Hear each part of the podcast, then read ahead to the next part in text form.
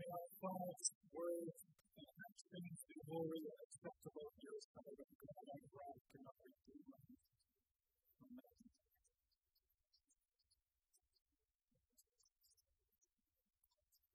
I always feel a little strange pretending about love.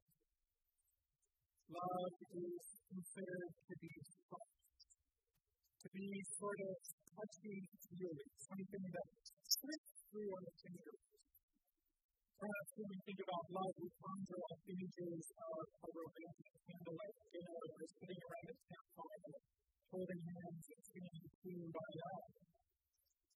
But our presiding bishop, Michael Curry, says if it's not about love, it's not about God. I think there's truth in that. But is love a firm enough foundation upon which to build our lives? Do we need something more solid, or is love enough? My fear is that with all of this love it makes sort of seem like somehow we don't stand for anything. You know, it's not systematic theology. It's not a highly codified set of behavioral rules. It's that what doing. And so when I was approaching this morning's gospel, I was sort of determined to find something different than love to preach about, but it's right there, right in front of us in the spirit of faith. Love. Because after all, what are we if we are not people of love? So our gospel lesson this morning is a continuation of the conversation we've been hearing between Jesus and sort of the various groups of powerful people in Jerusalem. We first heard them speaking to the chief priests and the elders, and then had conversations with the Sadducees and the Pharisees. And today, like last week, it's the Pharisees who are trying to once again strike Jesus. And this question that they ask is right out there. I think the Pharisees sort of got body right. We tend to think about the Pharisees as the evil people of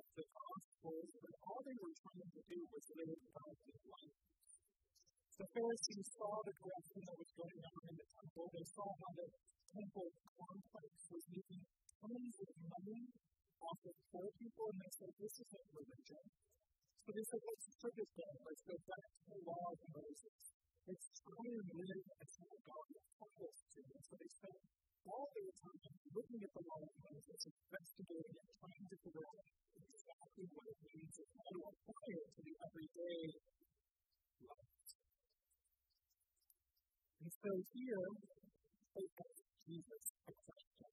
A question that they talk amongst themselves, trying to decipher if there's a key to understanding all the 613 commandments in the law. They asked him which is the greatest commandment. And Jesus, quoting two different passages of Scripture, responds, You shall love the Lord your God with all your heart, with all your soul, and with all your heart. This is the greatest and first commandment, and the second is like it. You shall love your neighbor as yourself. On these two commandments hang all the law and the prophets. So what Jesus is saying here is that what the law all boils down to is love of God and love of neighbor.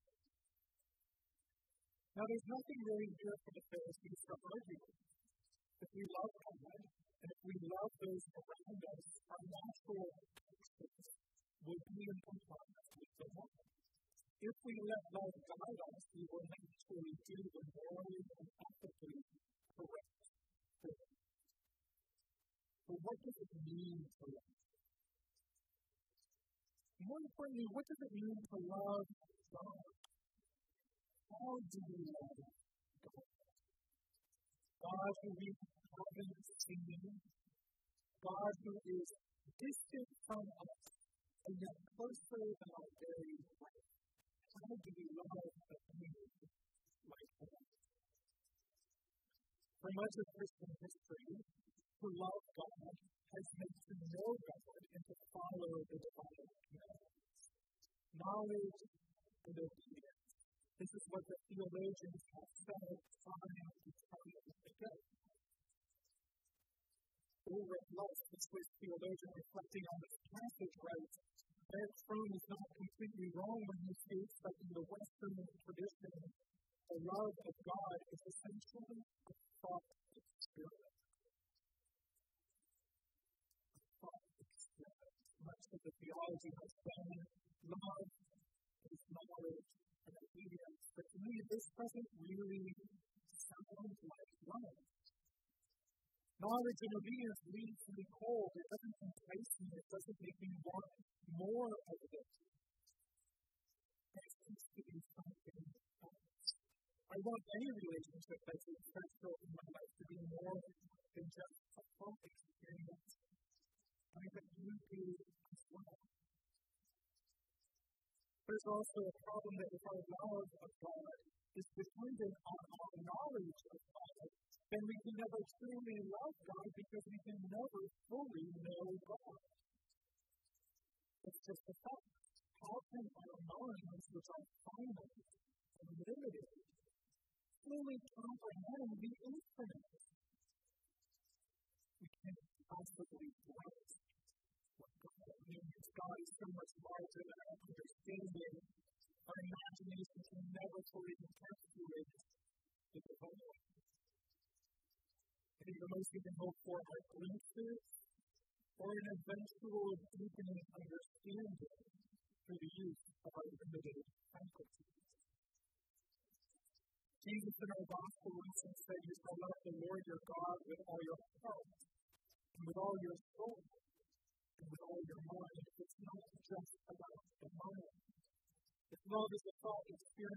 engaging the mind, where is the heart? Where is the soul? Of course, there are more ways of understanding relationship living than what comes from the heart. There are more sources of knowledge than just mental processes. There is experience and instinct, and even the knowledge that love itself provides. Wonder if you've ever experienced this when you love someone, you know them in a different way than those who don't love that person. alongside the academic tradition of Christianity is the tradition of the mystics, a smaller tradition. And in this tradition, these people describe love of God not as knowledge of obedience, but rather union with God. The German mystic Meister Eckhart where God and I, we are one. Through knowledge of the God intimate self, through love, on the other hand, I do enter into God. God and I, in such activity, we are one. God and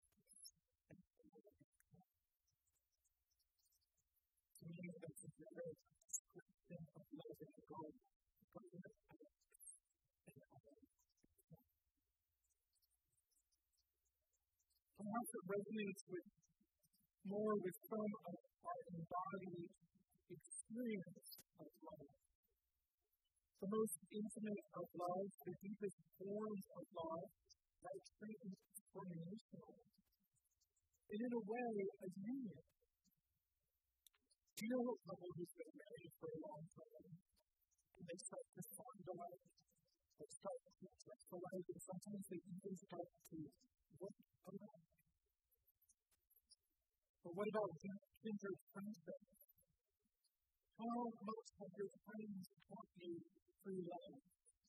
How much have you grown to like the same things, appreciate the same parts of life? Or you can think about the love between a teacher and a student, between a mentor and a mentee. There is so much foundation that happens in that relationship. These kind of love transform these are just the, the bounded, embodied expressions of love. How much more does the true love of God make us more like more than knowledge and obedience. It's a living, breathing, deeping, abiding union with God, becoming like God. Jesus' words from with benefits the second commandment. The Pharisees didn't ask for this commandment, but Jesus thought it was so important, so connected to the first one, as the answer you shall love your neighbor as yourself. To love God is to love our neighbor. And to love our neighbor can and should be an expression of our love for God. A way of deepening our love for God, knowing the Creator through creation. I think of this when, when I see people, when you love people, when you express them, divine things from people, that in a way you're getting to know God. You're looking at the creation and getting to know the Creator. Maybe you've experienced this, falling in love with an artist's painting, an author's novel, a composer's music, a horticulturalist garden, is in a way falling in love with the Creator himself. Last night, as I was trying to center myself, I listened to um, John Tavener's version of the Lord's Prayer. And I love John Tavener, and I love all of his music. Of course, I've never him, and he has since left us, so I never will meet him, but I have some connection with him through his music, through what was done. Loving our neighbor isn't merely a way of following a commandment. It's not just a way to be nice. Also a way to fall more deeply in love with God. Focusing on the creation helps us understand the Creator of increasing government I think we talk about realize what this love is. It's, it's not exactly soft. It's not a gushy emotion. Divine, sacred love requires vulnerability and living into holy, sacrificial love. The love that is so strong, so beyond human conceptions of love. Love so deep that God in human flesh lives out and rose among us through sacred gift between the dead and the divine. Love is more than action than feeling. Love that demands we care for all people. When I think about loving our neighbor, I can't help but thinking of the voice of Cornel West. Cornel West always says, justice is what love looks like the world. But demands that we act in this world. Loving our neighbor isn't just being nice, but it's deepening our relationship with God and seeking justice. Not a fleeting emotion, but a constant state of commitment. And this is the life that defines us. The thing that is our most essential belief, the thing we hold most. Something that we always think about So to stand up here and say the most important thing is to love God. Love each other and all the rest follows. Everything else is dependent on be people of love in a world that craves love, living ever more fully into life as God as